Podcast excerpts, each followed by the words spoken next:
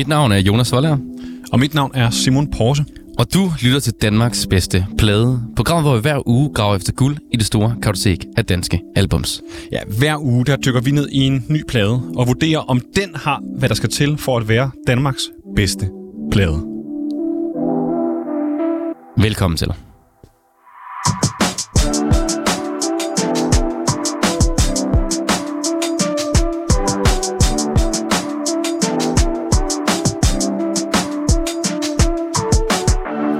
Og som fast lytter af programmet, tænker du nok, mm, hvad er der dog sket i dag? Der er en ny stemme i introen. Hvad betyder det? Jamen, det betyder, at der er en gæstevært i dag. Og det er dig, Simon Porse. Det er helt rigtigt, og det er lidt usædvanligt, men øh, vi må tage det skridt for skridt på den måde. Det er det nemlig. Thijs, han er i L.A. og øh, skriver alt muligt fed musik. Og han sidder faktisk i flyveren lige nu, så han kunne ikke være med i dag. Men derfor har jeg fornøjelsen af at have dig med som gæstevært. Det bliver en fornøjelse. Altså, jeg har da glædet mig til i dag. Og lige for sådan lidt kort om bordet, så er du journalist, Yes. øh, blokfløjtespiller, Ja. øh, gammel punk-spiller. Ja, det er nogle år siden efterhånden, men øh, jeg kan ikke helt løbe fra, at, at det ligger i min musikalske blodår på den måde. Du er også lidt rapper. Lidt rapper. Øh, det er begrænset, men, men det hænder altså til husbehov, kan man sige. Og så laver du også memes. Ja, så det er sådan lidt af det gamle, lidt af det nye, lidt uh, all over the place på den måde. Rigtig mange kompetencer. Men bare fordi du er med i dag, Simon, så ender det jo ikke på, at vi skal finde Danmarks bedste plade. Og vi skal fortsætte den her søgning, som vi hver uge, hver mandag, leder efter. Mm. Og jeg har bedt dig om at tage en plade med i dag. Hvad er det for en plade? Jamen, det, det er værd at sige som udgangspunkt, at da du bad mig om at finde en plade, så var jeg egentlig i, i første, altså i første sekund helt klar over, hvad det skulle være. Men så blev jeg også lidt i tvivl, for der var fandme, og jeg ved godt, man må komme og bande i radioen her. Ja, det, Øhm, der er fandme meget godt at vælge imellem. der er røv meget. Der er vildt meget, og det er jo både øh, punk, og det er, øh, det er mere funky, det er hiphoppen, og det er rocken. Men det var altså en, en rockplade, jeg har taget med. Vi skal nemlig høre Gasolins første plade, den der bare hedder Gasolin, tilbage fra 1971. Og vi kalder den jo Gas 1. Ja, fordi flere af deres plader hedder Gasolin, og så giver giver man jo navn efter nummeret. Ja. Det er så den allerførste Gasolin-plade, altså Gas 1. Og hvornår mødte du den her plade første gang? Jeg tror, det er svært at sige et konkret begivenhed, fordi øh, jeg har så, så at sige fået den ind med, med fadermælken. Altså, Ja. Min far han er, er glad for rock. Øh, både Deep Purple og Pink Floyd og King Crimson. Og, men også det danske, om det så er Schuberne eller om det er Gasolin. Men Og du kan- valgte ikke at tage Schuberne med. jeg, Vi har jo ikke haft Schuberne med i det her program endnu. Nej, men og det kan vi måske snakke om senere, det ved jeg ikke, men jeg har jo et anstrengt forhold til Shubidua. Altså, jeg elsker Shubidua, kan jeg Ja, men jeg kan mærke, at der allerede sker noget med temperaturen herinde i Ja, det gør der. Det er altså farligt. Nej, men øh, jeg, kan, jeg kan huske at have hørt numre fra den her plade. Øh, altså helt, helt tilbage til, jeg har været en, altså, en 4, 5, 6 år. Altså sådan, jeg, Okay. okay. jeg kan genkende øh, numrene fra, eller sådan et par ord fra, fra den tredje sang på pladen. Så, altså meget, meget farverigt fra min, fra min barndom. Spændende. Mm. Så øh, jeg synes, ikke bare fordi, øh, fordi det er nok en af mine fars yndlingsplader, og fordi jeg synes, den er rigtig god og har hørt den meget, men også fordi vi bliver nødt til at give lidt anerkendelse til altså, rock-fundamentet i Danmark, så har jeg så valgt, at vi skal høre Gasolin i dag. Ja, fordi rockfundamentet kunne også have været øh, hip med steppeulvene. Fra, er det 68, den er fra, tror jeg. Ja, vi kiggede på det, det er lige der omkring 68-69. Øhm, men, men, men det, der er forskel med steppeulvene og gasolin, det er, at steppeulvene, der er vi virkelig i den spæde tid af rocken. Altså, det er næsten lige ved, at man kan tale om pigtrådsmusik, ikke? Altså, der er ikke forvrængning på gitaren, og der er ikke øh, vilde effekter, og det er... Og det er mere det, man kalder balle i dag, ikke? Det kan godt være. Det synes jeg er lidt i hvert fald, det er. Okay. Jeg synes i hvert fald, der er sådan en... Man kan fornemme, at steppeulvene, hip, øh, det kunne man spille rundt om et lejrbål. Det kan du altså ikke med mange af de numre, der er øh, på, på Gasolins første plade. Ej, Altså, det- der er vi over i det rockede. Men der er alligevel nogle af dem, som er blevet lejrebål-klassikere. Og det kommer vi meget mere tilbage til senere. Men først, så øh, tænker jeg lige også opris programmet for dig, Simon. Yes. Jeg ved, du har lyttet til det før, men bare lige for, at vi er helt sikre på spillereglerne, ikke? Vi lytter til først den sang, du mener er indbegrebet af gasolin, som ikke er fra pladen af. Så lytter vi til hele pladen, alle sange, så meget vi nu kan lytte til det. Og så til sidst, der skal vi rangere den i forhold til de andre plader, vi har hørt her i sæson 2. Ja, der er jo konkurrence, men jeg tror godt, den kan hamle op med nogle af, nogle af dem, der allerede er Ja, på. det bliver spændende at se. Men jeg er jo også Det vil jeg også gerne lige sige til at starte med. Jeg er jo kæmpestor Kim Larsen-fan, Jamen, så kan det jo ikke gå helt og har aldrig hørt så meget øh, gasolin, faktisk. Ikke sådan hele plader, hele plader. Jeg har hørt pladen herop til i dag. Gas 1, ikke? Mm. Så det bliver spændende. Det kan kun blive godt. Men først, der skal vi høre, hvad du mener er indbegrebet af gasolin, som er en sang, der ikke er fra Gasolin 1-pladen. Ja, det er jo lidt et benspænd, synes jeg, at man skal vælge noget, som ikke er fra pladen. Ja. Øh, men jeg har så valgt, at vi skal høre, og det tror jeg fra deres øh, anden plade, den der passende også hedder Gasolin, eller Gas 2, den sang, der hedder På en sommerdag. Hvorfor på en sommerdag? På en sommerdag har sådan en, øh, en optimisme og et højt humør. Øh, det er altså sommer, sommerhumør. Man kan, man kan mærke smilet og solskinnet ned på kroppen. Øh, der er gang i det. Man kan danse til den. Man kan synge med. Øh, og så er teksten sådan, og det er egentlig meget klassisk for meget af det, som Kim Larsen han, han skriver, synes jeg, som jeg kender ham i hvert fald. Det er bare mange små vignetter, små billeder af en verden, han ser omkring sig. Og det er sådan lidt den der altså, folkesanger-stil, som, han- som han jo er. Og så er det bare et, et nummer, der inkarn- altså inkarnerer den, den glædelige lyd, men ikke den fjollede lyd, øh, som gasolin øh, virkelig kan stå stærkt i en Ja, for det er jo også lidt deres to ben, ikke? Ja, ja altså, og, og, og det kommer vi nok også til at snakke om senere. Jeg synes jo, at de kan godt være for fjollede, og det er jo der, hvor vi igen tæller Shubidua, at det er, det er sjovt, eller skal i hvert fald være det.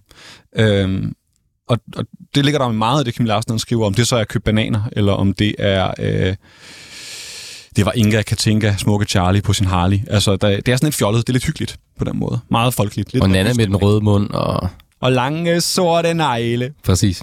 Ja. Vi skal høre på en sommerdag. Den kommer her.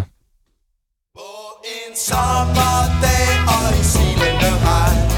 Mister en præst med sin leg.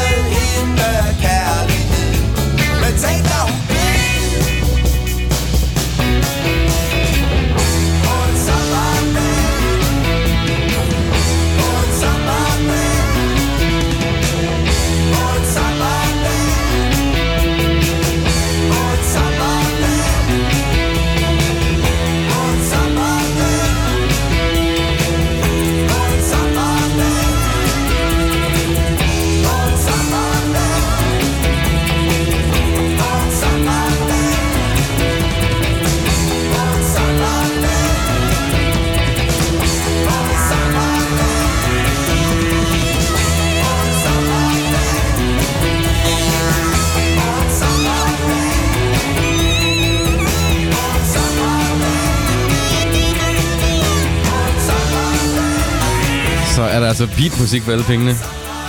Det må man sige. Og der er gang i den. Ikke? Saxofonen her til sidst får man også lov til lige at få lidt vildskab ind i, hvad der ellers er en rolig sommerdag. Man får også virkelig, altså, kæft, øh, Kim Larsen synger på en sommerdag mange gange. Ja, det er jo, det er jo næsten sådan et, altså et mantra i meditation, ikke? Jo. Altså, om mani pat med home. Altså, Ja, det ved jeg så ikke helt, hvad det betyder, men jeg ved, hvad på en sommerdag betyder, ikke? det, det er lige til, og det er også derfor, det er sådan... Det, det er sgu let spiseligt. Det, det er musik for masserne. Alle kan sgu synge med på det her, og alle kan sgu danse til det, fordi man, man kan fornemme, hvad det er. Det er ikke et eller andet øh, højt op i luftlagene, eller klassisk musik, eller jazz, eller et eller andet. Det er lige foran dig, og du får musikken direkte ind i ørerne. En, der kigger dig i øjnene, synger med den mest åbne mund, du kan finde.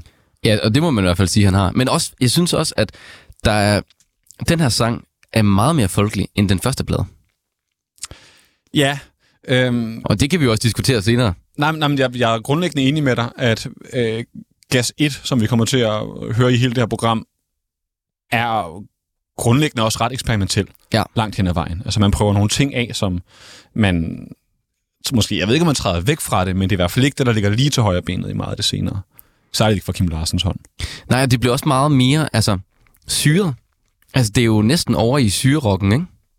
Vi, vi fornemmer det faktisk også lidt her, der kommer lige Ja. enkelte skud med en, en skrigende guitar og saxofonen, Ja, ja. hvor man virkelig, virkelig driller og leger som et, øh, altså et stik ind i siden. Ikke? Ja, det gør man virkelig. Altså, og jeg synes, jeg synes egentlig bare, at vi skal gå i gang med det, Simon. Ja, lad os det. Lad os først øh, kigge på coveret til Gasolins første plade. Kunne du, kunne du ikke tænke dig at prøve at beskrive coveret? Jo, For nu er det, jo- nu er det jo radio, ikke?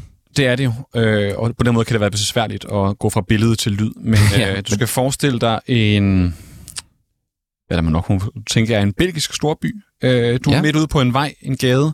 Øh, der er en, en gul sporvogn, der kører ind mod højre forbi dig, øh, og man fornemmer konturerne af et par gamle biler, øh, der kører, på, kører ved siden. Bobler. Bobler kunne det godt være. Ja, jeg tror faktisk, det er mere sådan en lang Ford. Ja. Øhm, jeg skal ikke komme og klog i biler, det er virkelig ikke mit stof. Men det er altså en, øh, en tegneseriestil, øh, der viser et lille billede af, af en by. En sporvogn, mennesker, trafik og livet i byen. Et ikonisk cover. Ja, det kan man sige. sige i virkeligheden. Også fordi det er jo ikke altså bare en tegning. Det er ikke noget, Kim Larsen har lavet. Det er jo altså ikke bare som trukket direkte ud af, af Hergés Tintin. Det, det er fra en Tintin-bog. Fra den, der hedder De Syv Krystalkugler. De syv krystalkugler. De syv krystalkugler. Med Tintin. Og Dr. Tornado og, og hvad de ellers hedder. Kaptajn Haddock. Og øh, kender du historien bag? Altså, Jeg har prøvet at undersøge det lidt, og som jeg har kunnet læse mig frem til det, så hedder det sig, at Gasolin lavede det her cover og tænkte, det kunne være sejt, det kunne være fedt altså de, at få lov til at lave det de, her. de, de, de tog det ligesom ud fra tegneserien og fik det skaleret op på en eller anden måde? Eller? Ja, og så øh, fik fjernet, hvad der stod på sporvognen, og skrev gasolin. Ja. Med den her øh, lille ikoniske apostrof, i stedet for gasoline Ja. på engelsk. Ikke?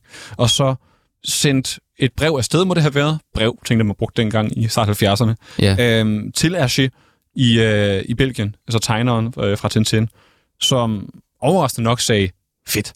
Altså, jeg, jeg læste et sted, hvor de sagde, at han var så begejstret for, at et rockband ville bruge hans ting, at det skulle de have lov til. Og det er jo også fuldstændig vanvittigt. Altså, at det er Tintin-tegneren, der har tegnet til første Gasolin-cover. Ja. For det blev ikke ved sådan. Nej, altså, man kan sige, der på flere af de andre plader er der også tegnet. Øh, på den måde holder de stilen, i hvert fald i en, i en, en 3-4 plader. Men det er ikke den tegner. Nej, og, og det er jo... Altså, at få lov at få... Altså, ikke at få et uh, albumcover tegnet af ham, men at bruge et tegnet af ham, det, uh, det er et privilegie, som meget få, tænker jeg, kan, kan bryste sig med. Men jeg kan heller ikke lige forstå koblingen altså mellem Tintin og mellem Gasolin. Måske skal, man, skal der heller ikke være en kobling. Jeg tror, øh, jeg fornemmer meget i musikken, øh, i hvert fald på den her plade, at der er det sgu også bare sådan en... Det, er en, det handler om vibes, det handler om, at det her kunne være fedt, eller det her, det er sejt, eller det her, det synes jeg kan noget. Altså sådan, der behøver ikke at, være, ikke at være et stort formål med musikken, eller med billederne, eller ordene, du synger. Øhm, man skal bare kunne mærke det, og man skal kunne smile af det, eller danse til det, eller det skal give dig et eller andet. Og så behøver det ikke at være, at Nå, men altså, sporvognen, den kører jo på olie, det tror jeg ikke, den gør. Jo, den kører sikkert på el. Ja. Øhm, så jeg tror ikke, der behøver at være forbindelse mellem ordet gasolin eller navnet gasolin. Men jeg tænker også bare, jeg kan ikke forestille mig Gasolin sidder og læser Tintin Medmindre de har råd pot, selvfølgelig. Og- det tror jeg, de har. Det tror jeg også, de har. Her har de igen noget uh, til fælles med steppeulvene. Ja, meget. Øhm, ja. Dog ved jeg ikke, om, om uh, gasolin også uh, gjorde sig i de hårde stoffer. Det der, var der nogen af gasolin-medlemmerne, der måske gjorde? Det skal jeg ikke kunne sige. Det må vi, det må vi kunne gætte os til. Men jeg i hvert fald, vi skal høre det første nummer. Måske en af de mest ikoniske øh, Kim Larsen slash gasolin-nummer nogensinde. Jeg vil våge den påstand, at hvis du øh, spørger en tilfældig person på gaden om at nævne et øh, Kim Larsen-nummer, Ja. så vil de nok foreslå den her sang øh, Langebro. Det er måske også, altså... Og det er jo faktisk sjovt, igen, lige for at lave parallellen til, øhm, til Spids Nøgenhat, at de har jo lavet et cover af den her, og spillet den til mange, mange koncerter, ikke? Ja, altså Langebro, som vi skal høre, som er det første nummer på pladen, er jo ikke en Kim Larsen original, og, og det taler i virkeligheden ind i, at Kim Larsen han er primært, mest af alt, en folkesanger, og øh, Langebro er simpelthen bare en fordanskning og en forrokning, kan man sige, Ja. i et eller andet omfang, af en gammel engelsk, øh, en gammel engelsk vise, øh, Geordie, altså en, en, en lille sang om nogen, der skal hænges, og det er sørgeligt, men en rigtig, rigtig øh, smuk og fin sang, øh, populariseret af Joan Baez. Men så har øh, Larsen og de andre altså grebet den og gjort den til sit eget, med sin egen fortælling og sin egen stemning, og bevares, jeg kender ikke alle versioner, men i hvert fald noget, der er gasolin. Ja. Og lad os høre det. Det her, det er jo lyden af gasolin, ikke? over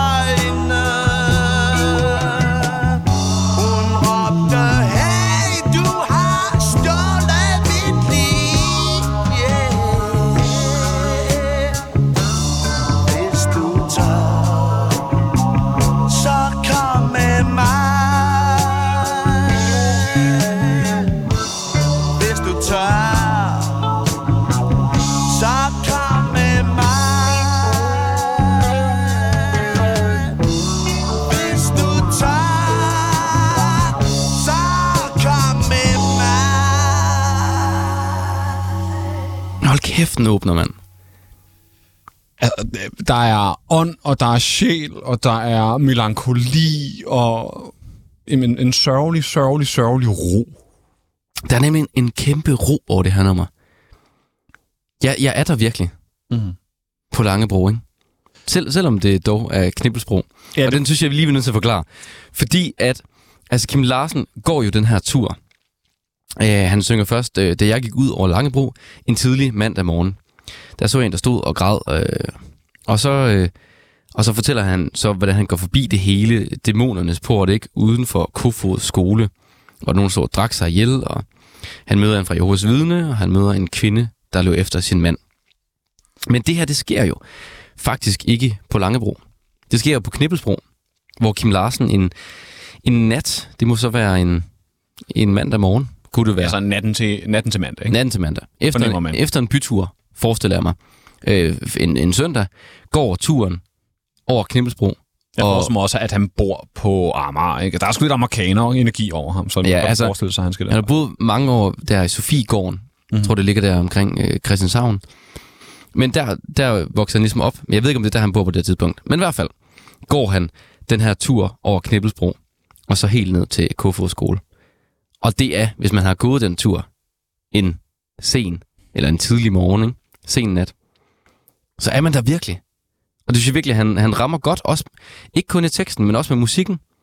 Der er så meget nat over den her lyd, for der er ikke, Mhm. det er som om, at der er lagt låg på, på hele indspillingen. Altså gitaren, der er ikke særlig mange lysfrekvenser i den. Den er sådan så, så dejlig øh, blid på en eller Det anden er måde. afdæmpet, og der, der er sgu ikke nogen, der... Altså, noget stort står hej. Bilerne kører ikke engang rundt. Altså, øhm, man fornemmer virkelig sådan et, et roligt billede, og, og roligt også på en, altså på en sørgelig måde. Jeg, synes, jeg bider virkelig mærke i i teksten, at det er jo mange små billeder. Nogen, der siger, at det er dommedag om lidt. Nogen, der drikker sig ihjel.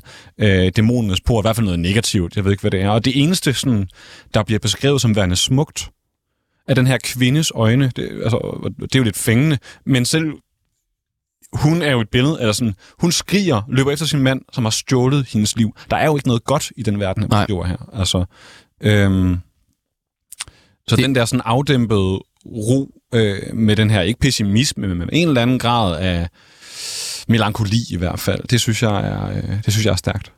Ja, måske er det, det har lagt hele kimen til alle vores socialrealistiske film i Danmark. Måske. Hvem ved? Vi snakkede før, Simon, om, øhm, om at, øh, men det her, hvordan hænger det sammen med Tintin og Gasolin? Fordi de anede ikke. Og så kommer vores øh, søde øh, nyhedsspeaker, Tom Kampmann, ind Mørstemmen. smørstemmen, som vi kalder ham. Han kommer ind med et lille stykke papir, hvor at, øh, der, der står nogle ting på. Og der har han øh, skrevet, at øh, Kim Larsen var tegneseriefreak. Og han synes, at han kunne se bandmedlemmerne som figurer fra Tintin. Altså, øh, Tintin er så Willy Jønsson. Nu kan vi også lige gå igennem bandmedlemmerne, det har vi slet ikke gjort endnu. Det har vi slet ikke gjort endnu. Øhm, Willy Jønsson, som altså spiller elbas Ja. og, øh, og klaver. Præcis. Og så er der øh, Frans Becker, Frans Beckerli, som er professor Tote Sol. Det er ham, der spiller øh, elgitar, og når der lige kommer en saxofon ind, så er det så også her, han, øh, han sniger sig med. Han synger over også, ligesom øh, Willy Jønsson gør, og det gør Kim Larsen selvfølgelig også. Og så er der øh, øh, Mogens Mogensen som Kaptajn Haddock.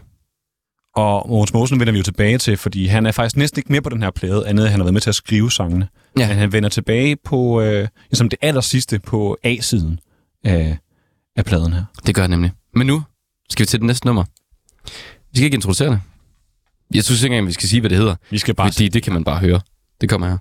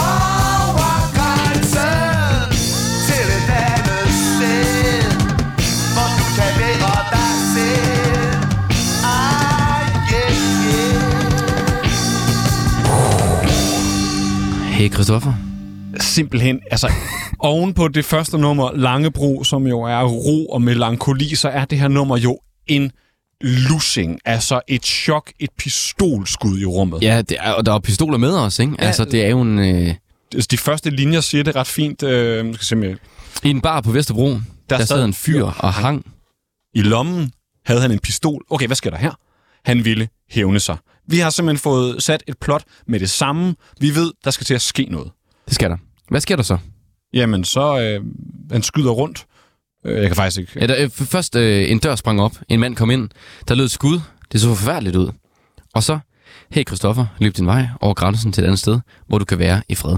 Og så sker der så i næste øh, linje her. I visen næste dag, der stod det sort på hvidt. Hans pige havde svigtet ham, og var rent med ha- Harry Motor. Er det sådan, han udtaler det? Kan jeg ikke huske.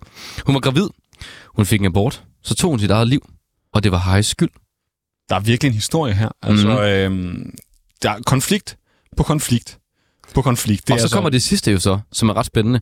Fordi derpå gik der mange år. Men så forleden dag, jeg traf ham på en banegård. Men han var ikke mere sig selv. Han var så tavs. Hans blik var mat. Nu tog han hjem. Han ville melde sig selv. Det er jo bare en fin fortælling, ikke? Men jeg, jeg, og jeg synes, det er ret sjovt med den her øh, sådan relativt dystre fortælling. At, at den er sådan så, så glad og øh, ja, lallet på en eller anden måde måske. Altså sådan lidt overglad, ikke? det, er i hvert fald, øh, det er i hvert fald sunget med en stor mund, og ikke, øh, altså, ikke med klønk. Nej. Altså, det, det er en vild historie, det er en stor historie. Det er det, som min, øh, en af mine undervisere på Journalisthøjskolen vil kalde for hormor og ildebrand. Altså, øh, der er gang i den her, og det er ja. noget, man skriver med store bogstaver på forsiden af Ekstrabladet. Øhm, det var Harrys skyld, står der. Ikke? Altså, Jo, og det, og det minder mig jo lidt om en Kim Larsens sang fra den plade, der hedder 7913 fra 2003, hvor han synger, Min moster havde et mosteri. Min onkel øh, trak 19 i det store lotteri. Han hængte sig selv øh, i hans HTH køkken, så man kan roligt sige, at han har prøvet lykken. Og det er jo meget sådan Kim Larsen at fortælle en sørgelig historie med et glimt i øjet. Er det HTH's øh, slogan at sige, prøv lykken? det ved jeg faktisk ikke. Det kunne det sagtens være, fordi det, det er i hvert fald ret satirisk af ham øh, i givet fald. Ja, det er han var det. jo- Han var jo satiriker også. Meget. Øhm, men, men, men det er et fedt nummer. Altså, der er virkelig gang i den, og man, man kan danse med. Man kan ikke nødvendigvis synge så meget med, mindre man selvfølgelig kan ordene, ikke? På omkødet kan man, eller på i hvert fald, hey Christoffer, ikke? Løb din vej over ja. grænsen til et andet sted, Ja. hvor du kan være i fred. Og så Øh. har vi jo lige opdaget noget i dag. Ja, det er ved at sige, øh, mens, mens I hører musikken, der sidder vi jo og snakker øh, om, hvad der lige sker, og hvad der skal ske nu, og om numrene, og læser måske også lidt op, hvem er det nu lige det ene og det andet. Og jeg sidder herinde på øh, Wikipedia-siden om gasolin, og læser simpelthen ordet udgivet, og så en dato. Ja. Og hvilken dato er det? Jamen, det er den 21. november 1971. Det er så 51 år siden i dag. Det er jo sindssygt. Øh, hvis man er til reality-tv og sådan noget, øh, så kan man godt tænke, åh, selvfølgelig, ja, det er, det er Ja. godt valgt, det har I forberedt. Men tro det eller lad være, det havde jeg intet indtryk af. Nej. Jeg har kun haft øh, årstallet 71 for øje. Ja, og det var, jeg, jeg anede det heller ikke. Måske er, altså, er Kim Larsen med os i dag. Han er jo desværre øh, død nu, ikke? Ja, salige. Ja, salige ja. Kim Larsen. Desværre. Rip. Vi skal videre til næste nummer. Det hedder Fra dag til dag.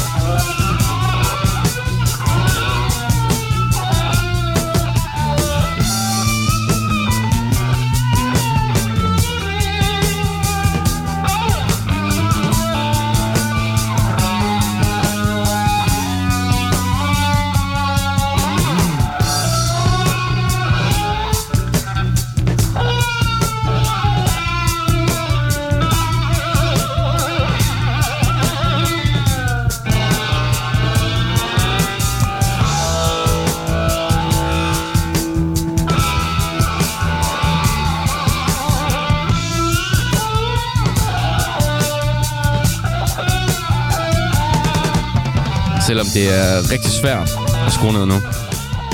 Så er vi nødt til det, for der er jo mange soli. Ja, det er faktisk næsten en dødssynd. En ting er at tale hen over nummeret, men at tale hen over guitarsoloen, det hører sig fandme ikke til. Nej, Men vi skal Ja. nu høre, høre jeg vil virkelig sige, at Frans Beckerli, han spiller fantastisk guitar. Og det er virkelig en syret guitar. Altså, man fornemmer næsten, at han har ikke behov for et band bag sig. Han, øh, han kan sgu klare sig selv. Altså, øh, det, det er ikke et sololøb, vel, men han er i sin verden, og det er ham, der styrer, når, når han skal spille. Og så er der den her meget sjov effekt på gitaren, som man bliver sådan helt rundforvirret af. Hvis man hører det her program i hovedtelefoner i hvert fald, øh, eller måske i en bil, så kan man høre, at det er som om, at den panorerer fra den ene side til den anden side. Og det gør den hele tiden. Altså konsekvent næsten på hele pladen. Er der den her sådan... Det er som om guitarsoloen sådan kører rundt om en. En karusel, ikke? Jo, præcis. Og jeg, og jeg tror... Jeg, jeg ved ikke, om det er den effekt... Der, der er både noget flanger, men det kan også være, at det er den effekt, der hedder phaser, eller det kan være en rotary. Det, man bruger i Hammond Ah, ja. Så man har kørt den igennem med to mikrofoner. en lille smule øh, vibrato på den måde. Ja, både. Jamen, så, så har man to mikrofoner på hver side af det her ovlhorn, og så kører det ligesom rundt fra side til side. Man bliver i hvert fald lidt rundforvirret af det. Men, men det er jo en god sang. Altså, Ja, hvad øh, handler den om? Jeg fornemmer, altså det er jo igen meget billeder, og det er jo det, der ligger i, i meget af, i hvert fald meget af, Kim Larsens. Så Ja. ja. vi får at vide, mørket er på vej, vinden føjer sig, alt bliver så stille omkring mig. Og så har vi så omkvædet, øh, hvor han stiller spørgsmålet, hvilket brændsel skal jeg vælge i mit eget hus? Det er ikke mig, der bestemmer fra dag til dag. Og det er jo også et sjovt omkvæd. Det er specielt. Det er en tvivl, ikke? Altså, øh, Jo, jo. og en mangel på kontrol. Det er sgu ikke ham, der, har, der bestemmer. Øhm, men vi får ligesom et... Altså, første vers er, er jo noget mørkt. Natten er ved at komme. Andet vers, regnen siler ned. Og trafikken jager hjem efter fred. Øhm, dagen er jo ved at rende ud. Ja. Men sidste vers lyder, dagen er på vej. Din stemme vækker mig. Og jeg kan se, du glæder dig. Så der er i hvert fald noget, han er vendt hjem til. Mm-hmm. Altså sådan, man taler meget, når man skriver historier om den der hjemme ude hjemme. Ja. Her er det jo på vej hjem, på vej hjem, hjemme. ja, det er jo lidt... Altså- Altså. Man, man, man kan jo lige starten eventyret af på en eller anden måde. Vi har ikke status quo, udover at verden er status quo. Og verden er, som vi ser den også i Langebro, mørk og melankolsk. Men så er der alligevel en derhjemme i sengen, må man næsten fornemme, øhm, som, som giver det smil. Og så synes jeg bare, det er sjovt, det der, hvilket brændsel skal jeg vælge i mit eget hus? Altså, altså, jo, i dag kan vi måske godt se, okay, jamen nu er der noget problemer med noget gas, og det er røvdyrt, og fjernvarme, det er heller ikke ligefrem billigt, og især ikke, hvis man bor i nogle bestemte områder og sådan nogle ting. Altså, der kan jeg måske godt se det, men altså, jeg tænker også bare, er der noget, tror der ligger noget dybere bag? Jeg forstår det ikke helt.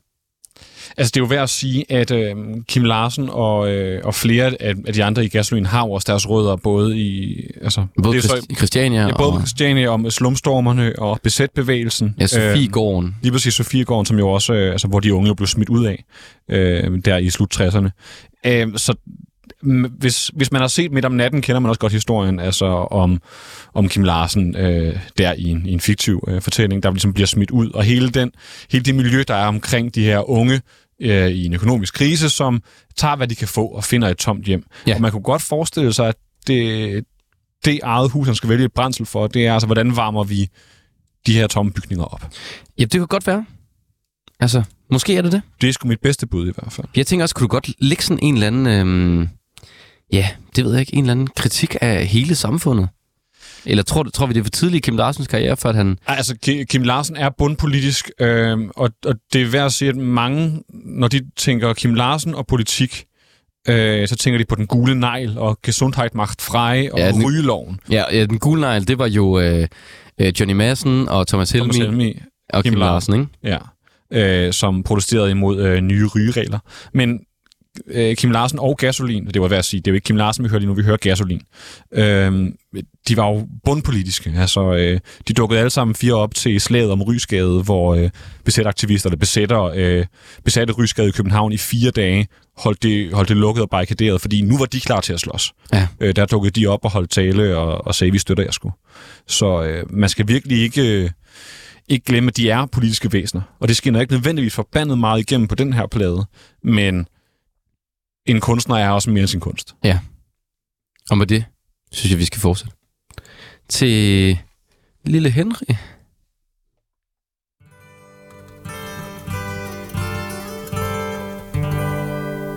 Lille Henry er død Som en sil Han gik over for rødt Og fløjtede ind i en bil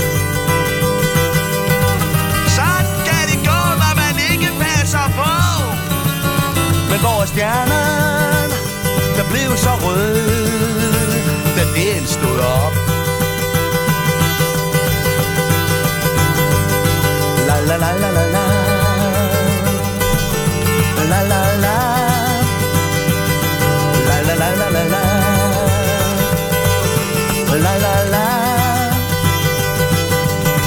Hvad må ham Henry han nu tænker på?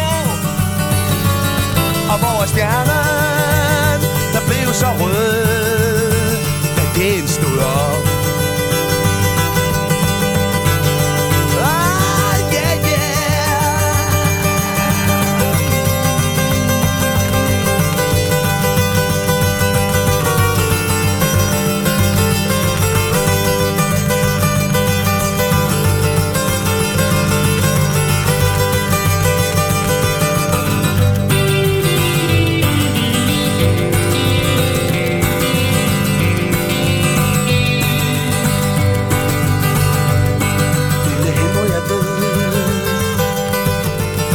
en sil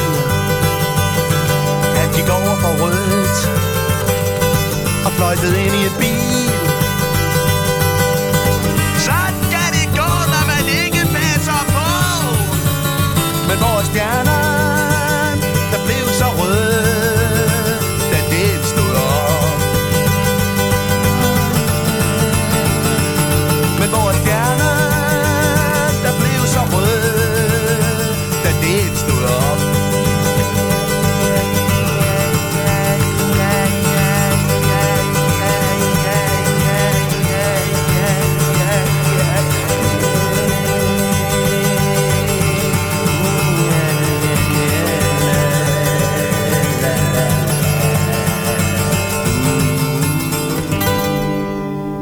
Sådan en fin lille sag. Nå. det, det, det, det er svært at blive andet end glad over øh, så, øh, så højstemt en, en, en lille guitar, der Ja. spiller, eller mandolin er det næsten, skulle man Ja, eller også er det bare en eller anden kabo, der er sat på, sådan at den virkelig er en helt lys guitar, ikke? Men der er, den er i hvert fald sådan helt fin, og meget sådan... Øh, den, ja, ja, øh, da jeg lærte at spille guitar, brugte det begreb, der hedder, at øh, den saver igennem. Den saver igennem, hvad skal Ja. jeg sige? At den bare, øh, man saver bare igennem. Nå, tager Ja, præcis. Ja, men, men og det, det er jo det første nummer på hele pladen, som kun er skrevet af Kim Larsen. Ja. Hvor de andre har også været, altså har det været, så har det været øh, Larsen, Jønsson og Beckerli, eller det har været Larsen og Beckerli, eller det har været Jønsson og Beckerli. Øh, men her får vi ligesom Kim Larsens eget og hans Ja. udtryk, og man fornemmer det også lidt. Altså sådan, Den her, den her sang lyder også meget mere som noget, der egentlig er på Værsgo. Den blad, han udgiver i 73. mm. Samtidig med som øh, Gas 3, må det være? Nej, Gas 2. Gas 3, tror vi fandt ud af. Gas 3. Hvad- Han udgiver i hvert fald samtidig med, at de her plader kommer ud sammen, eller i hvert fald på samme år, ikke? hvor de simpelthen ligger battler med hinanden på hitlisten. Altså Kim Larsen battler med gasolin. Tænker battle med sig selv. Ja, præcis. Og, og ender som to af de mest lyttede, eller mest solgte albums. Men den her kunne sagtens være sammen med øh, altså Byens Hotel, eller, ja. eller nogle af de mere. Og det er fordi, det er, Lille Henry er, udover at det er en glad lille fortælling, om noget sørgeligt igen, fordi det kender vi jo efterhånden øh, på den her plade, men så er det jo en, en, en folkesang. Altså det er, Det er det. Den kunne man lige så godt have spillet rundt omkring et bål, eller til, øh, til et folkedansarrangement næsten. Ikke? Altså, det, det er sgu ikke et rocknummer. Nej, det, og det er meget mere også, når jeg tænker på, på det her nummer, så er det mere sådan det, Kim Larsen egentlig kommer fra, med højskolesangbogen og læreruddannelsen og alt det her. Det er meget mere sådan øh, pædagogen, der spiller en sang for ungerne, ikke? Mm. Som Kim Larsen jo også er. Også fordi det er jo noget, altså... Øh, jeg synes, billedet er meget fint med pædagogen og ungerne, fordi det handler om lille Henry, Ja, der præcis. bliver kørt over en bil, fordi sådan kan det gå, når du ikke passer på.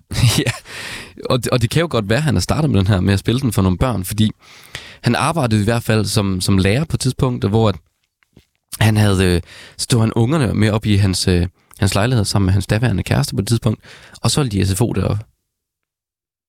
Det synes jeg, der er noget rigtig, øh, det er der noget rigtig københavnsk over, at Ja. øh, der er sgu ikke rigtig plads nede på gaden, der er bilerne, og øh, vi har et sanering, tømmer alle boliger, vi har, og sådan noget, så øh, nå, vi skulle bare komme ned i kælderen, eller op til mig, ikke? Ja, ja. Altså, det, øh, Så spiller et nummer gården, for, ikke? foran Tuborg, ikke? Ja. Gør han i hvert fald selv. Jeg håber ikke, han øh, kan børne nogen. Det tror jeg heller ikke. Ja, men hvis de har været en 12-13, har de nok også fået lov til at ryge en smøg, tror du ikke? Jo, det tror jeg. Det kan sgu ikke skade nogen. Ja, det tror jeg. Jeg tror nærmest, at det er sundt. Men nu skal vi jo til træmastret beton. Som jo er et Et anderledes nummer end noget, vi ellers har hørt, ja. Kan man sige. Den øh, overrasker, overrasker den blevet her. Jeg vil også lige advare om, at der er et ret langt forspil. Ja, det er måske meget godt. Jeg kan godt lide, det er ligesom hvis det, vi snakkede om tidligere med, på en sommerdag.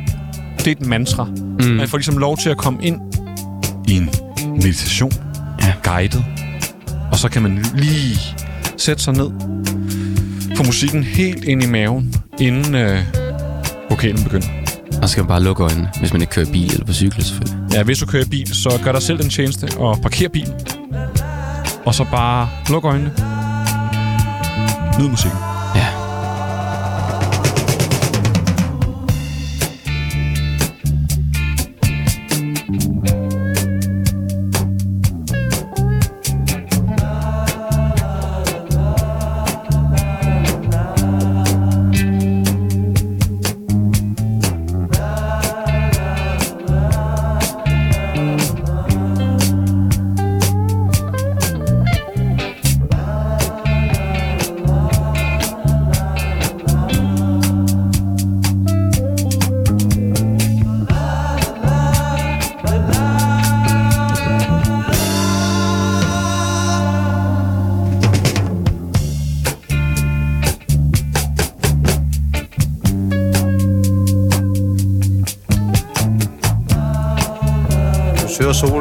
Stille hygge. Der er myg. Du drages mod havet. Der ser du mor i. Gennem skovene. Mørke sale. Over markerne. Marker med kornmodsglans. Der søger du hjem i din stue. Ensomheden. Skæret. Skæret fra de 40 watt. Du smider dig i din dækstol. Dine øjne er lukkede. Du ser.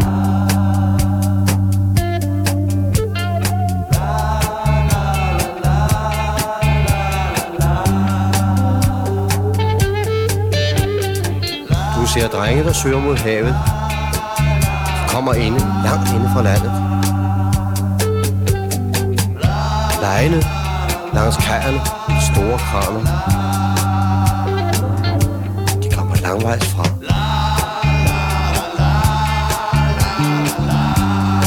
Havnepigernes fnisen på dækket. Et sted fløjten. Skrig! Du skal hjem. Åh, oh, kæft. Hoppen skal. Den skal den, du vil. Sømanden gør det sgu. Lukkede øjne. Sømand. 14 sommer.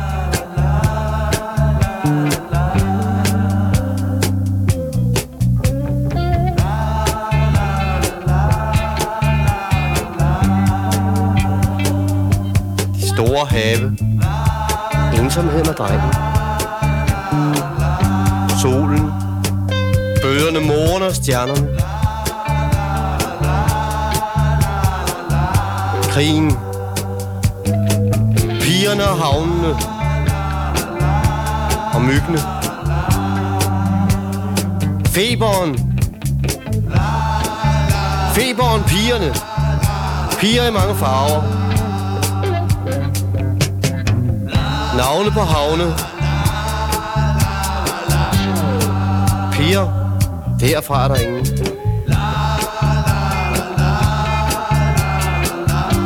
Sus, dus og rotter. Delfiner og marsvin. Og dus.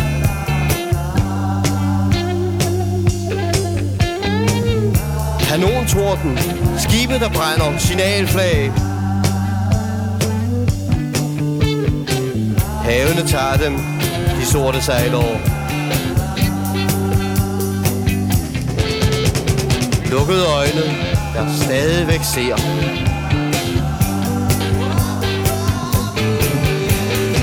Sømand, pensionist, søger mage.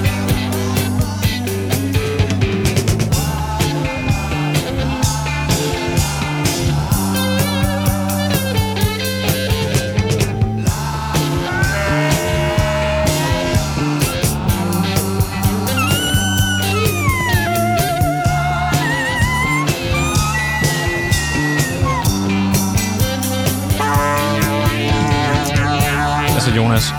Ja.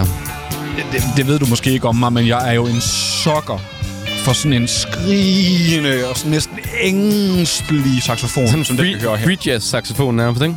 Hvor det betyder ikke rigtig noget, hvilke toner det er. Det skal bare spille vildt. Det er stemning. Det handler, og det, og det synes jeg, det her nummer egentlig også bare siger meget godt, at det, det er svært at sige, hvad sangen handler om, eller digtet. Øh, det er ligesom bare en stemning, et humør, en vibe. Ja. Og det er så et digt øh, læst op af ham, der hedder Mogens Mogensen, eller Mogens Mucho Mogensen. Og skrevet ham også, ikke? Jo, han er, er med til at skrive øh, et par af deres numre, også nogle, vi kommer til at høre senere. Altså, Det er ham, som man kalder for den femte gasolin. ja. Og, og, og et meget, meget specielt nummer. Helt vildt. Altså sådan i forhold til, at vi har hørt øh, Langebro, vi har hørt Hey Christoffer, så hørte vi Lille Henry. som jo er et glad folknummer. Så kommer Ja. ja. det her, som er næsten... Øh, ja, altså... Et, et, et nynnende, langsomt, øh, mediterende nummer, der luller dig ind i et eller andet, og så forvirrer dig med, med det her digt. Ja. Altså, jeg tror, der er blevet røget rigtig, rigtig, rigtig mange bønder til, øh, til det her nummer. Det tror jeg også. Kælderlejligheder i København. Det tror jeg. Jeg tror, det har været altså, nærmest en, en epidemi. Ja, ja, bønder eller Mick Jagger tobak, som jeg tror, min, jeg har hørt min far kalde det en gang. Men altså, men jeg synes, det er virkelig noget sådan... Man bliver meget mediteret ind i den her verden, som du også så godt sagde lige inden det. For det er virkelig et nummer, der bare sådan langsomt bevæger sig fremad. Helt vildt. og alligevel formår han at chokere dig, når han taler stille og roligt. Og så kommer skrigeren, skrigende, myggende. Altså, han råber. Ja, det er nogle ret mærkelige ting også. Altså, sømanden gør det sgu. Lukkede øjne. Sømanden. 14 sommer. Jeg ved ikke om, hvem det er, der er 14 sommer, altså. Og så er det det der mærkelige. Øh, og feberen. Feberen og pigerne. Piger i mange farver. Navne havnen. Piger derfra er der ingen. altså, det er sådan... Febrilsk. Det er en feberdrøm. Det, det er en kæmpe feberdrøm. Nu skal vi videre på pladen. Vi er faktisk gået igennem hele øh, A-siden. Hvis man øh, er sådan en øh, lytter, der er lige så ung som os, men ikke er så meget inde i musikken, så er det jo fordi, man printede dem på plader, og der var musik på begge sider, og der var kun plads til så og så meget.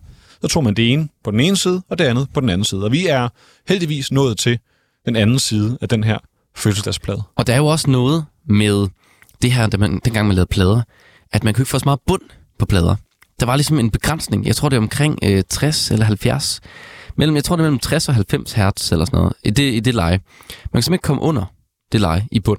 Altså i bassen. Ja, i bassen. Så der er ikke særlig meget bund på de her gamle vinylplader.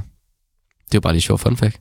Hvis man skulle tænke over, hvorfor der ikke er så meget bas på pladen, så er det fordi, det er fra den tid, hvor man optog det på den måde. Ja, I skal ikke sige, at det ikke er public service, vi laver her. Nej, det er public service. Og det er det næste nummer, måske også. Er det det, Simon? Ja, lidt. Altså, det er i hvert fald noget, der viser, at, øhm, at man godt selv kan. Øhm, og det er jo en, altså en motivation, jeg synes, øh, mange måske vil have godt af at, blive mindet om, at man skal faktisk ikke være afhængig af, af alle nødvendigvis. Vi kan godt, øh, vi kan godt klare os selv kollektivt. Er det der, LA har det fra, deres kampagne? Liberal Mm, Alliance? jeg tror, du jeg- kan godt. Nej, jeg mener ikke så meget, du kan godt, Nej. men vi kan godt. Præcis. Og der gik Kim Larsen og hele Gasolin jo også meget ind for fællesskabet, må man sige. Nå, Solfanger. Kom her.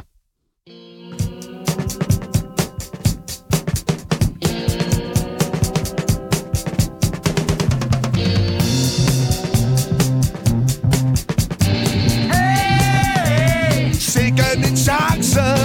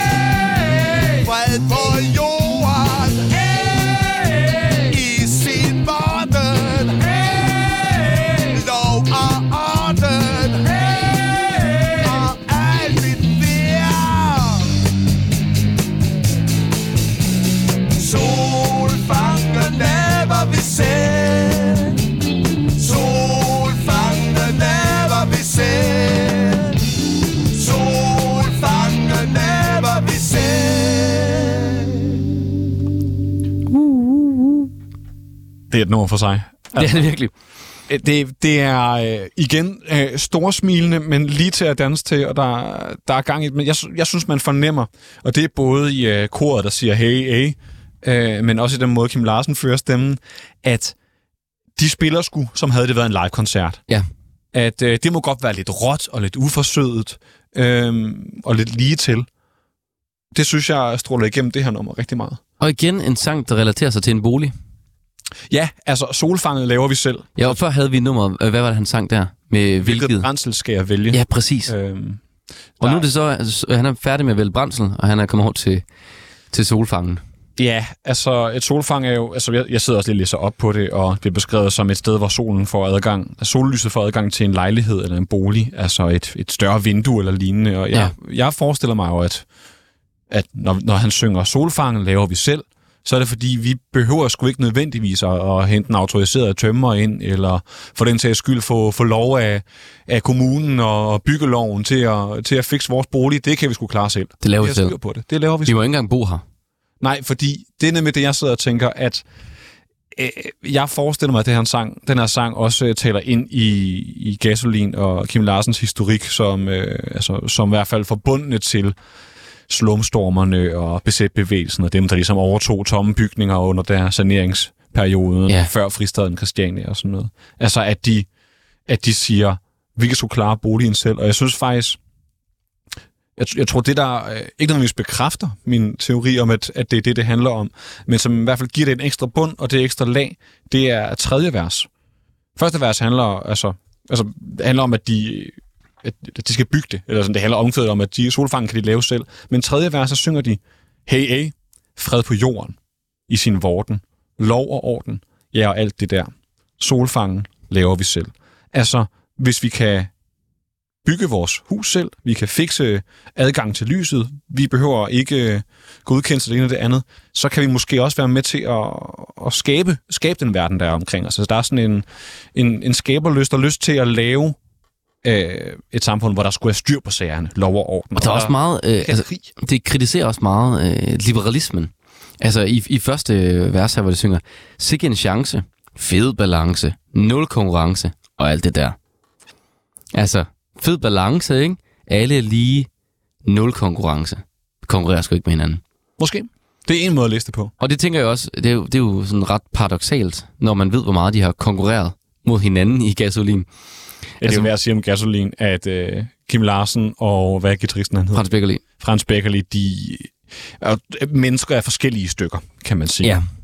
Øh, og ikke nødvendigvis har haft, øh, haft det helt nemt øh, i banen. Der har været lidt twist, øh, har jeg kunne læse mig til. Ja, og især da Kim Larsen så vælger at også lave en soloplade ved siden af Gasolin, ikke?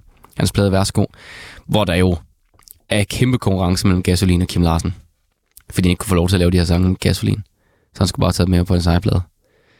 Ja, Den laver han selv. som også er skrevet som med Stig Møller, faktisk. For lige at Okay. holde ja. steppeulvene i live.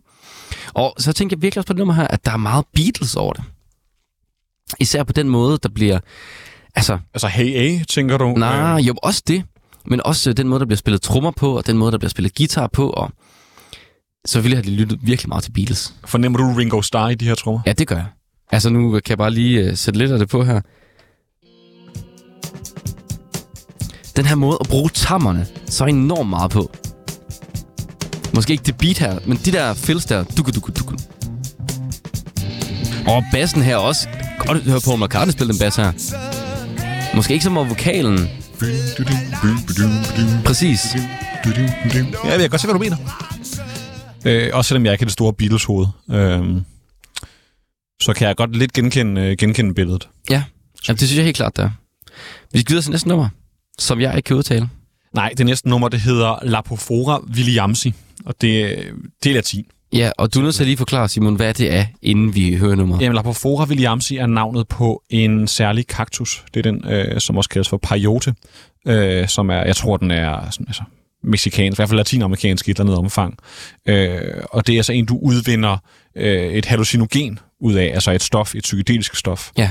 Øh, som man, man bruger enten medicinalt, hvis man er sådan oprindelig befolkning deromkring, eller måske lidt mere rekreativt, hvis man er en flipper i øh, 1971. Og det er nok det sidste, Kim Larsen mest synger om på det her nummer. Ja, primært. det, det må man næsten fornemme. Øh, igen et nummer, hvor, hvor ønsket om, om fred, på, fred i verden, altså fred på jorden i sin vorden, øh, virkelig er i fronten også. Og fred indeni også, må man sige.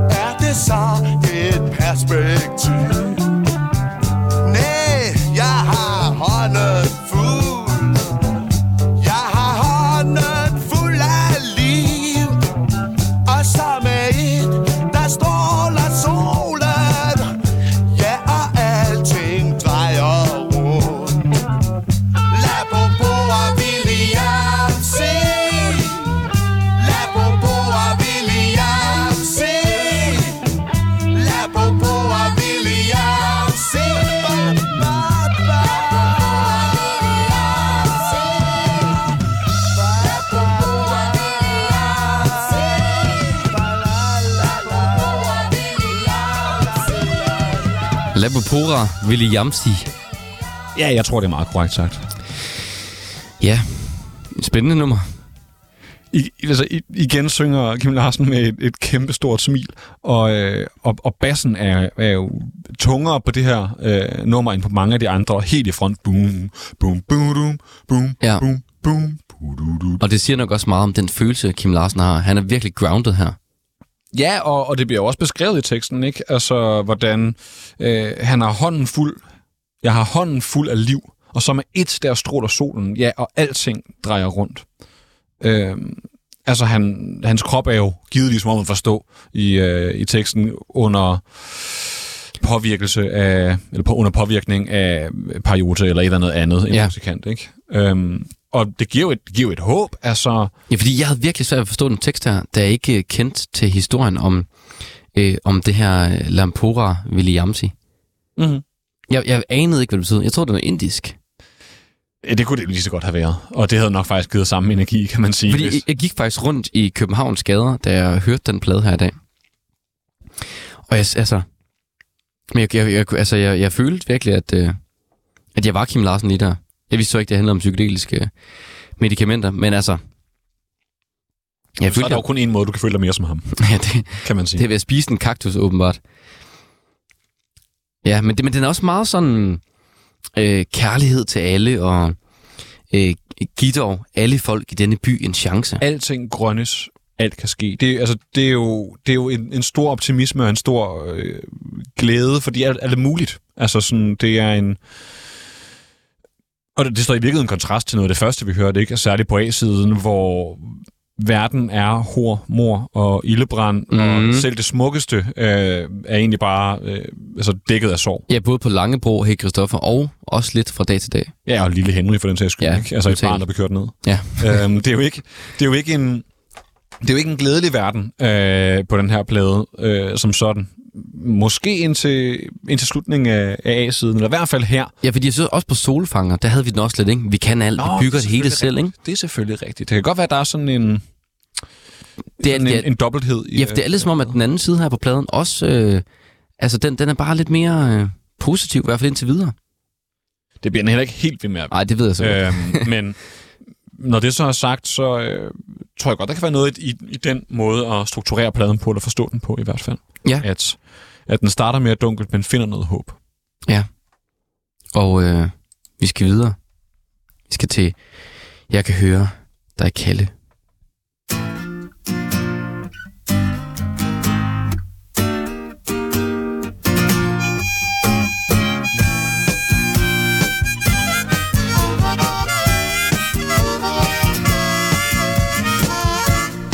Set dig i drømme.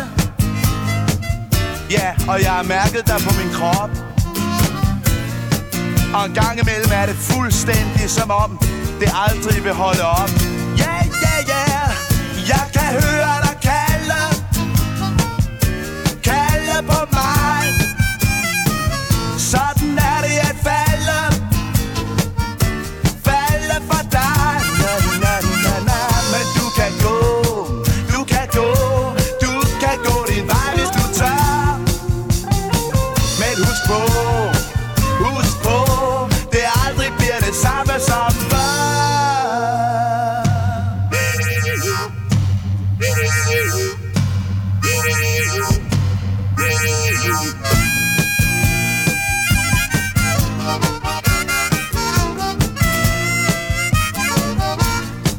tager min hånd For at følge mig på vej.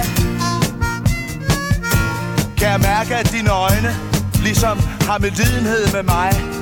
Ja, ja, ja, ja Når jeg hører dig snakke Snakke med mig Er det som om du snakker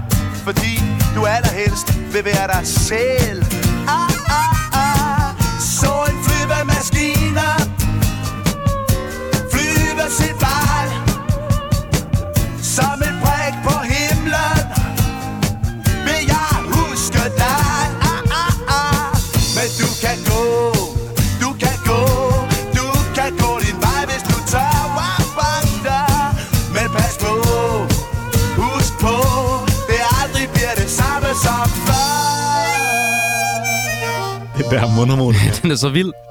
altså, det, er- det er bluset som, altså, som ind i helvede, men det er ikke, fordi musikken er sådan for, forbandet blues. Nej, overhovedet ikke. Og så er der jo den her sjove flanger-effekt, som vi har hørt rigtig meget før på gitaren, ikke?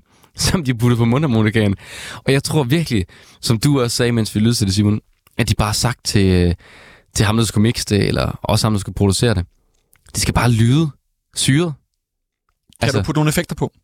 Øh, har de jo bare sagt. Altså, Ja. der, øh, jeg kan læse, at albumet blev mixet af Roy Thomas Baker, som også har arbejdet med, med Queen og Smashing Pumpkins og Danske The Storm, blandt andet. Øh, men altså, arbejdet sammen med Queen, det, det er kvalitetsstippel, Ja, det er må det. man sige. Altså en af historiens, eller i hvert fald øh, Europas største rockbands Det overhovedet. må man sige.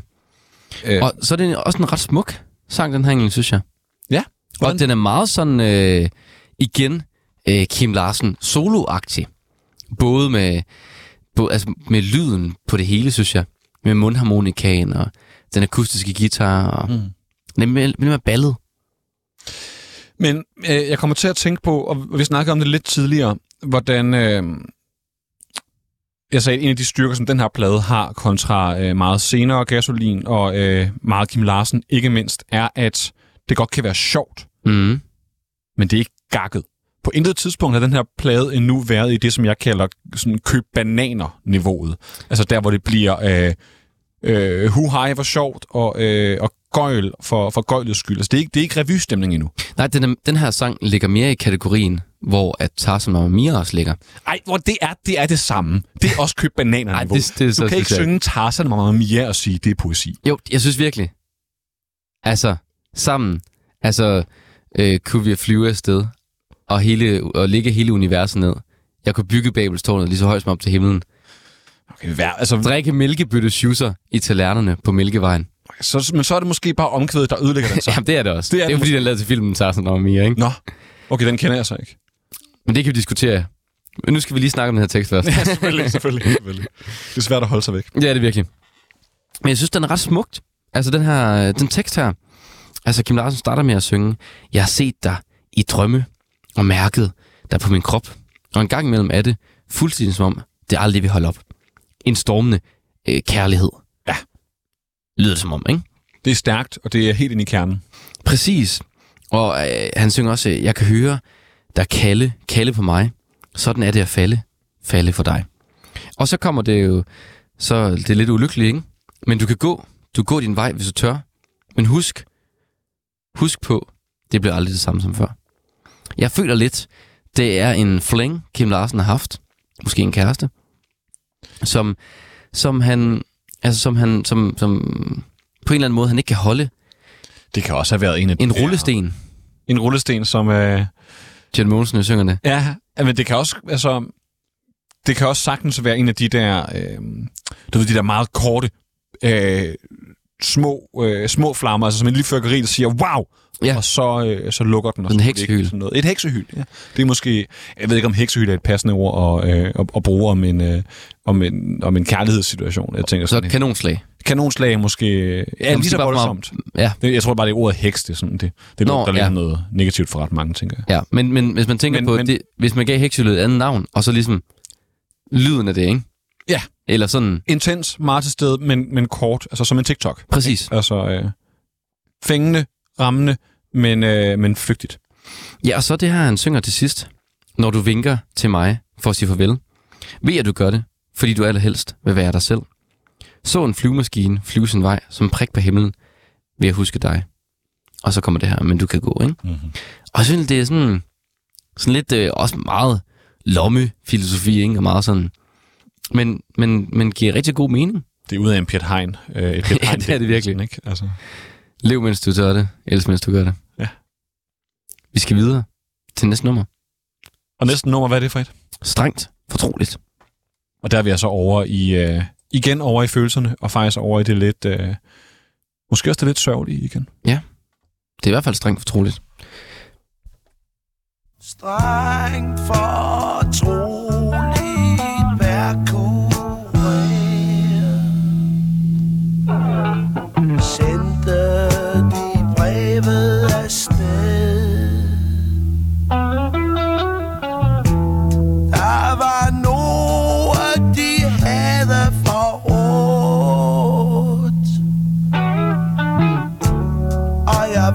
Luft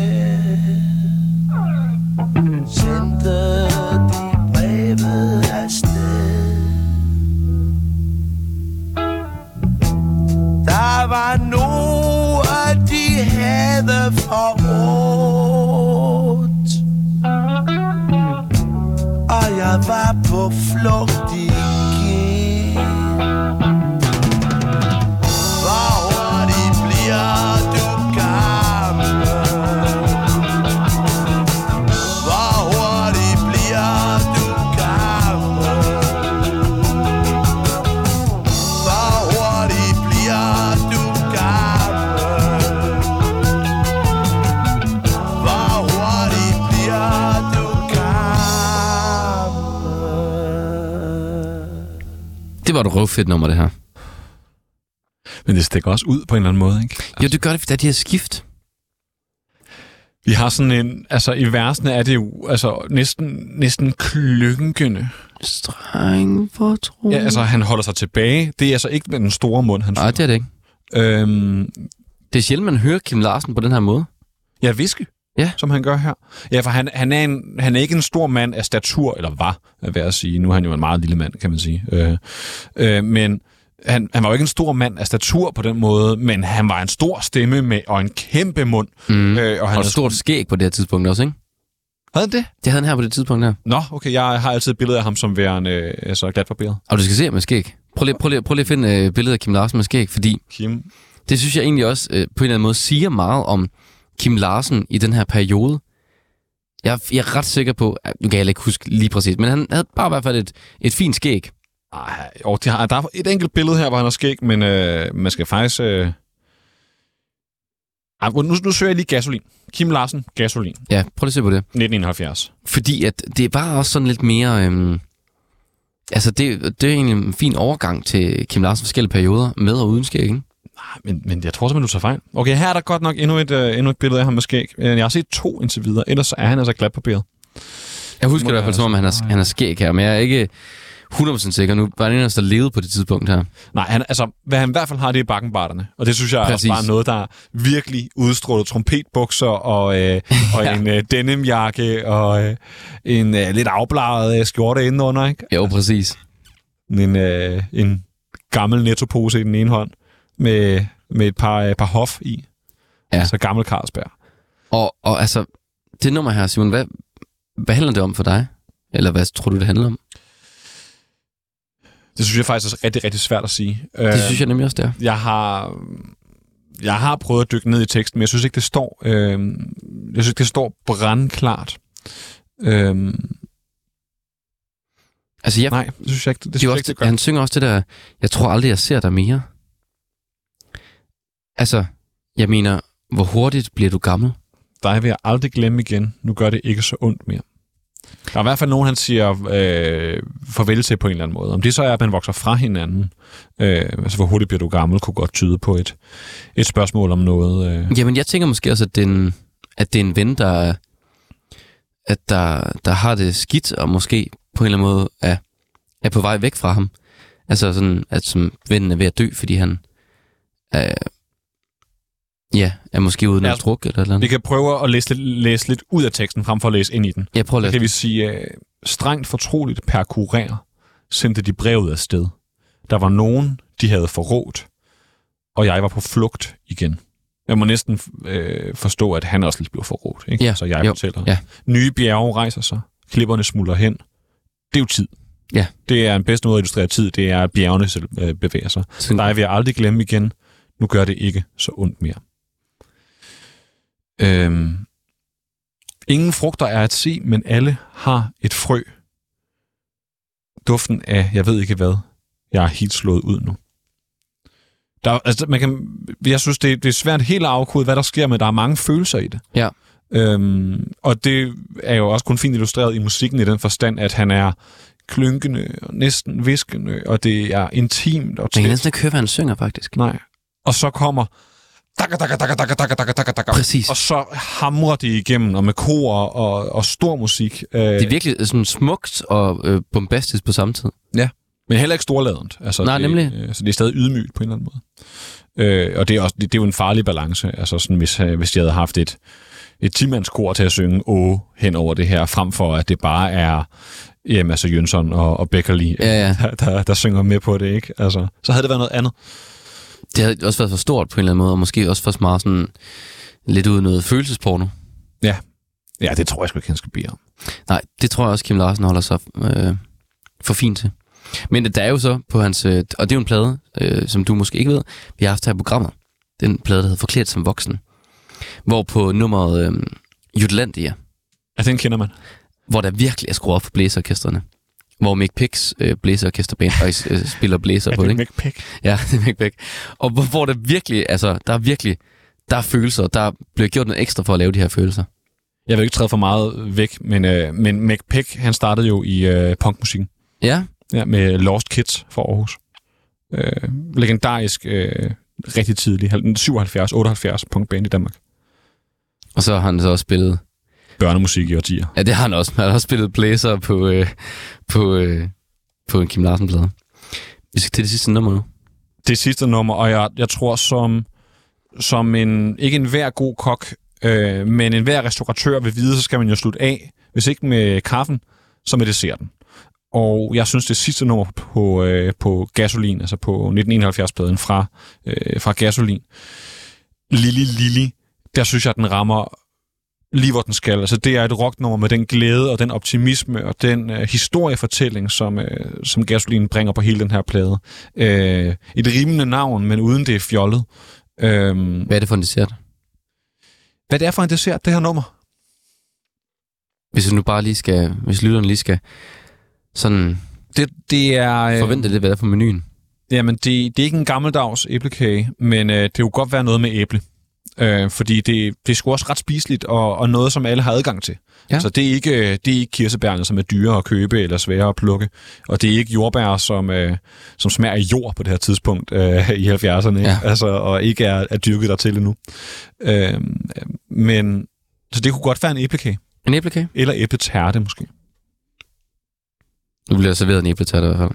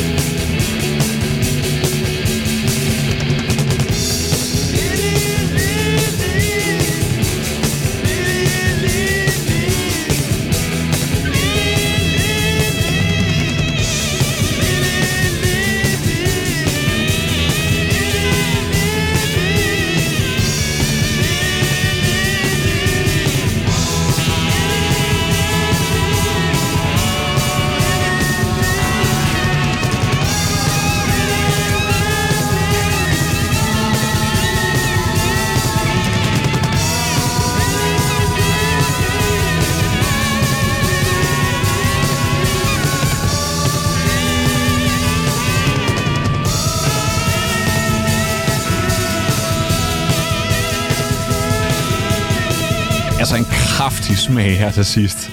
Helt vildt. Det er lidt mærkeligt, det fader den egentlig.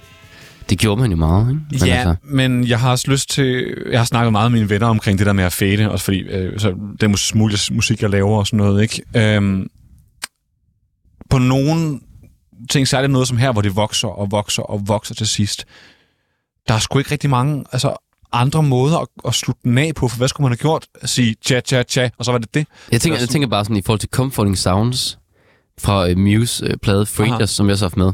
Så måske det mest uh, geniale afslutningsnummer, der nogensinde er skrevet i Danmark i hvert fald, synes jeg. Men den, den, den bygger, bygger op, og så sådan ringer den ud i rigtig lang tid. Mm. Det ved jeg ikke, sådan kunne man måske godt have gjort. Det gør Veto også på øh, et af numrene i The Speed No Machines. Altså, Ja, det gør de. Bygger de den helt op, og så... Ja, præcis. Men, så ja, det er måske lidt specielt, men det gjorde man nok bare meget dengang. Det gjorde man. Men, men det er et, et skønt nummer. Altså, det har, det har den der glæde, som, øh, som jeg gerne vil have i et rigtig godt gasolin-nummer. Og der er gang i den. Gitaren, den er syret, og den leger og driller. Der er virkelig, en, altså den der solo, som bare, man føler bare uendelig lang. Den er mega fed. Mm. Hvis virkelig, den er sådan, den er lejende, og den er voldsom, men den er også, sådan, den er også smuk, og den er, den kommer mange forskellige steder hen. Men det er jo den der musikalitet, som Frans Beckerli han har, også som jazzmusiker. Ikke? Altså, øhm, Frans Beckerli, øh, guitaristen i Gasolin, han kommer jo af en jazzbag- jazzbaggrund og spiller saxofon også. Og der er det jo netop den der...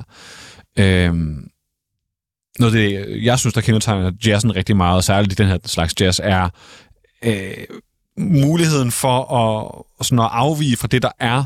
Altså sådan at holde, holde, altså holde fødderne på jorden, Mm. øh, men samtidig altså, give plads til at skære ud, og øh, give plads til fuld frihed, men med blik for det, man står ovenpå. Ja. Øh, så gitaren går jo, altså, den, den driller og spiller toner, som man ikke hører til Mm. derinde, men den gør det velvidende, at, at det må den godt. Ja. Øhm, og, og det giver jo, når så er alle de her effekter på, som der jo, som der jo altså, utvetydigt er på den her plade, øh, på guitar-soloerne, så giver det også bare den der vild, vildskab, øh, og næsten fremmedhed på, et eller andet, på en eller anden måde. Ja, det gør det. Jeg synes virkelig, um, jeg synes, også, at han virkelig får lov til at vise, hvor dygtig en guitarist han er her. Især.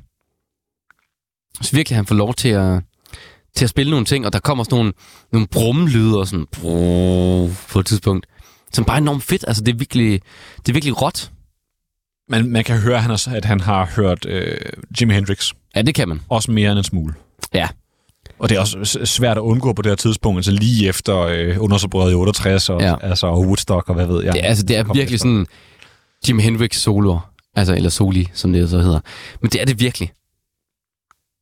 Det er virkelig sådan... Altså, der er virkelig meget energi i det.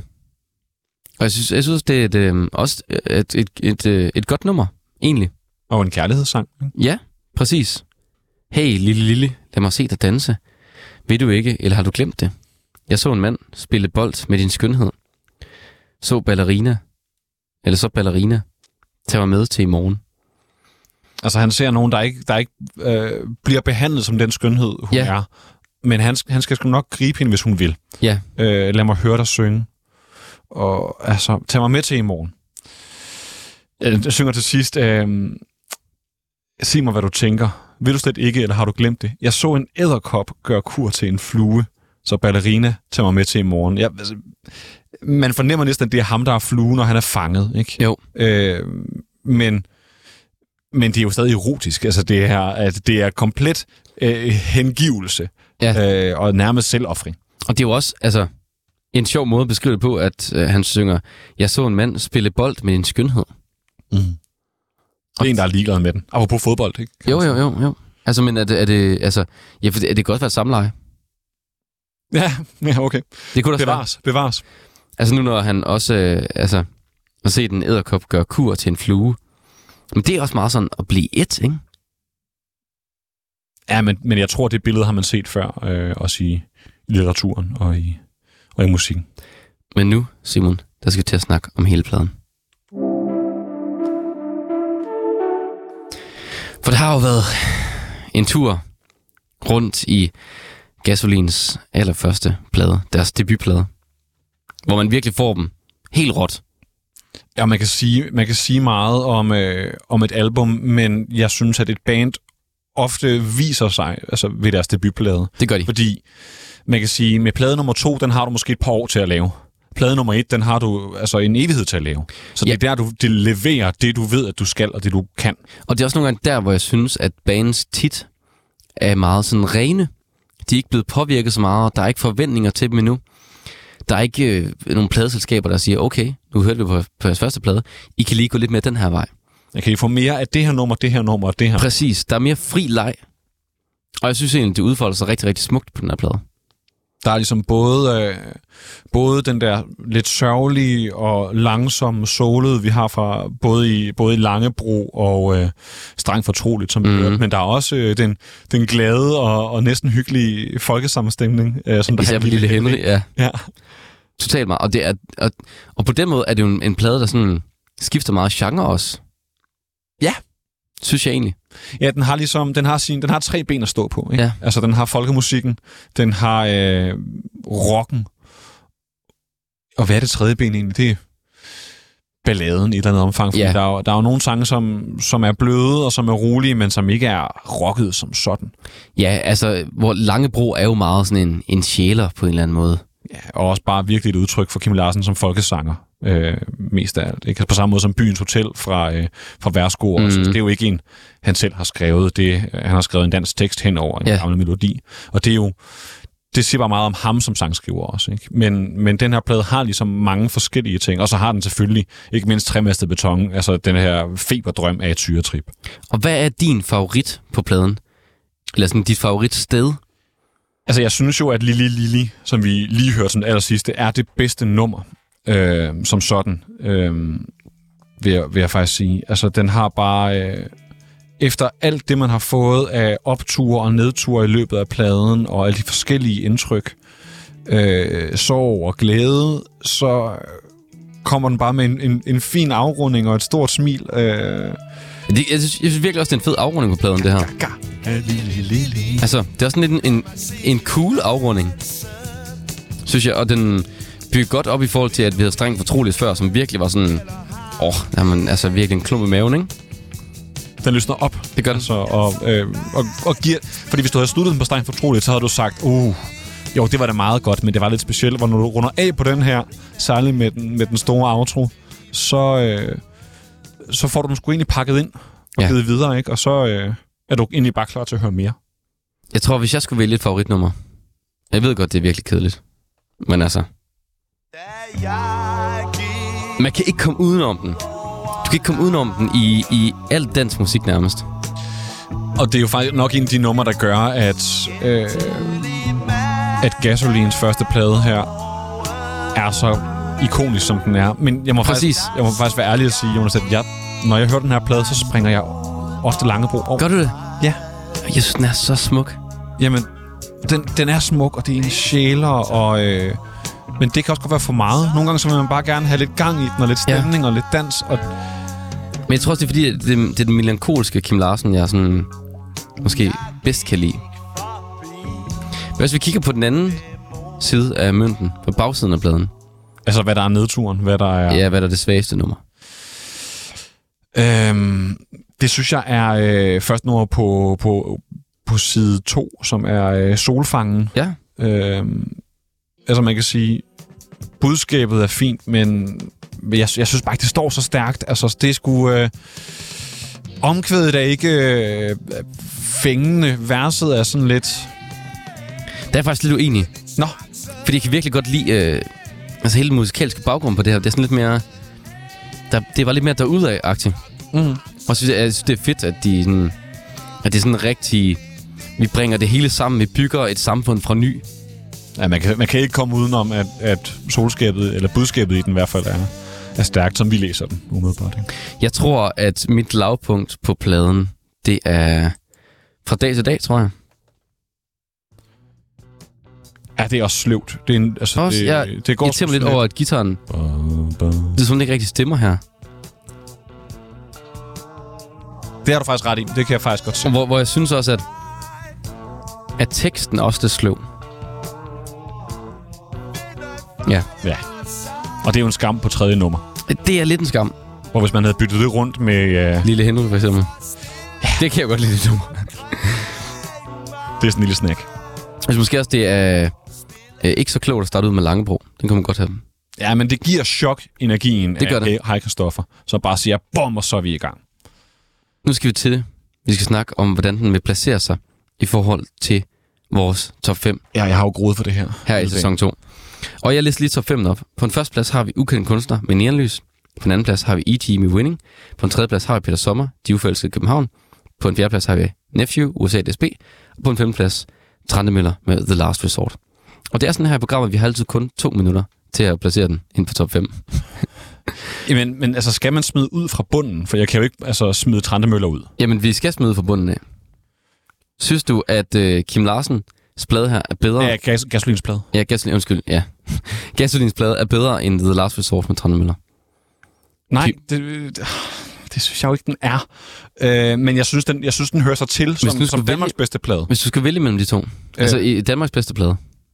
Hvis det ikke er min yndlingsplade, det handler om, men Danmarks bedste plade, så er den bedre end The Last Resort. Det synes jeg også. Vi går op til næste. Nephew, USA DSB.